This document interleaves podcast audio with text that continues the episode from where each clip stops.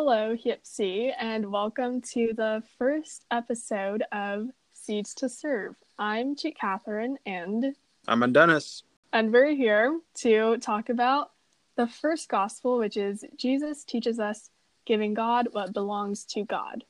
So this is a pretty packed, even though it is short, gospel, and I think Ondenis can attest to that.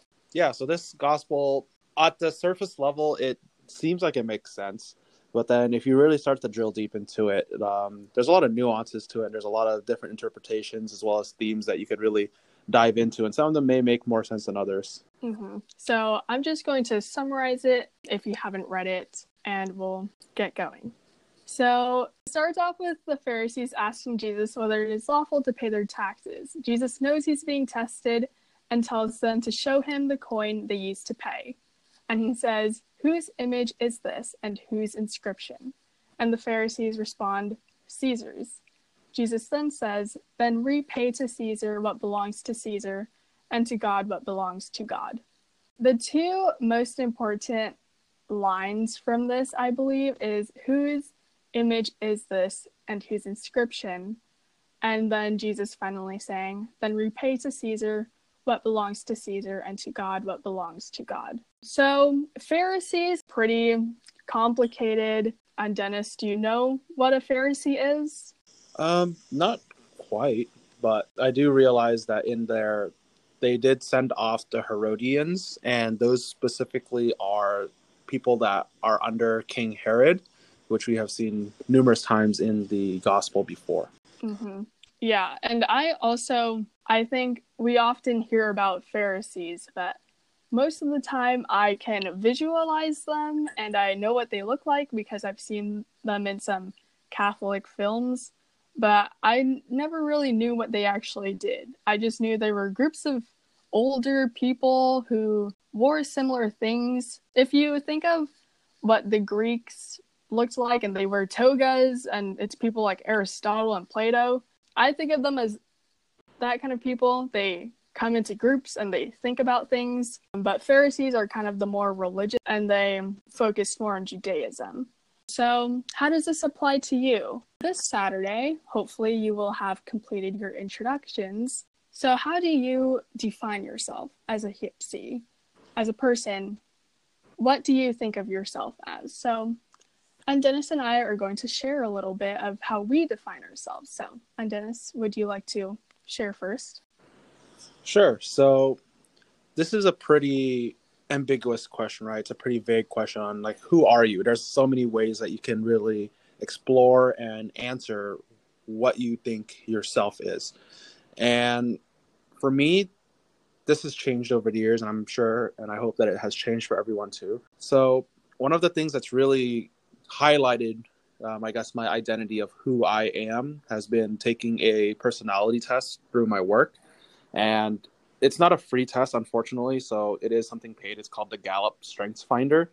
And knowing these traits about myself are what help really define where my qualities lie, and I use those to make myself a better person. So for me, these five traits, these top five at least from the test that I took, uh, classified me as an achiever, a wooer, someone that's good at communication, the trait of command, and the trait of significance.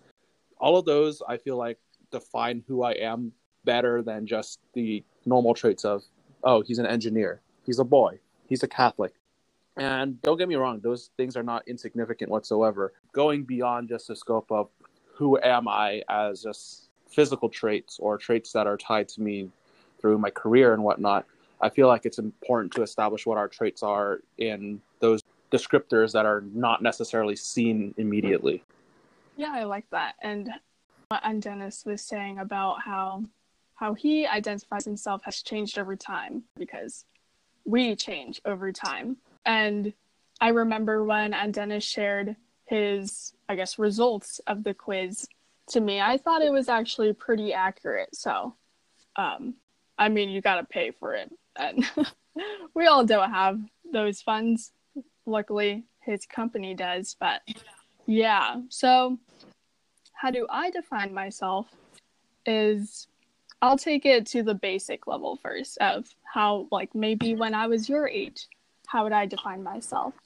I, as a junior, senior, probably defined myself as a student, a good friend, probably a pianist, and a daughter to my parents, and a sister to my sister.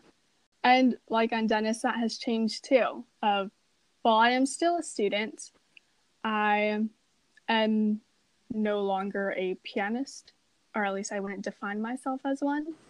I I would define myself as an English major, a Huanzhong, and stuff along those lines. But taking it a step further, of for both of us, Ondenis and myself, he his quiz and what he resonated with most, I forgot, was it a an achiever? Can you repeat that one? The one you vibed with? Yeah, that would be uh, significance. Ah, yes, significance. Yeah, so for him, it would be that. And for me, taking it a step further, and for Ondenis too, I think the running current of everything that defines us on that surface level is being a child of God, and how that is kind of the ultimate identifier and what runs our every action and our every thought. And if we are all these things, then how are we one thing? If I am a student, a daughter, a friend, how do I also pack on a child of God, either on top of all of this or a running current through all of this?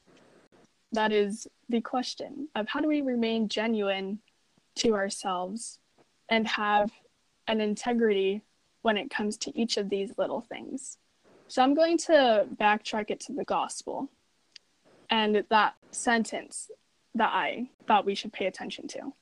And it's, whose image is this and whose inscription? And that was when Jesus asked them to show him the coin. And they replied, Caesar's.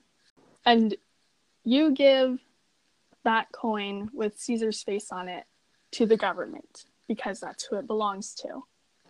That's whose image is on it, and that's whose inscription is on it. But for ourselves, we are made in the image of God, and we are children of God. We are made in his image. Whose image are we of, and whose inscription do we have? We were created by God, and that is who we belong to. So when Jesus says, repay to Caesar what belongs to Caesar, and to God what belongs to God, we, as students, we do our homework, and that's what makes us a good student. As a son or daughter, we do good things for our parents, and that's what makes us a good son or daughter. So how do we pay to God what belongs to God? How do we offer ourselves to God? We do that by praying, by talking to him, and by doing good things in God's name. And that's how you tie it all together, because your physical self, you can offer that to the world, but your whole physical and soul and spiritual self, it belongs to God, because that's who created it. And in terms of integrity, because that was the entire theme of this gospel, how would you define integrity, Ondenis, or what comes to mind when you think of integrity?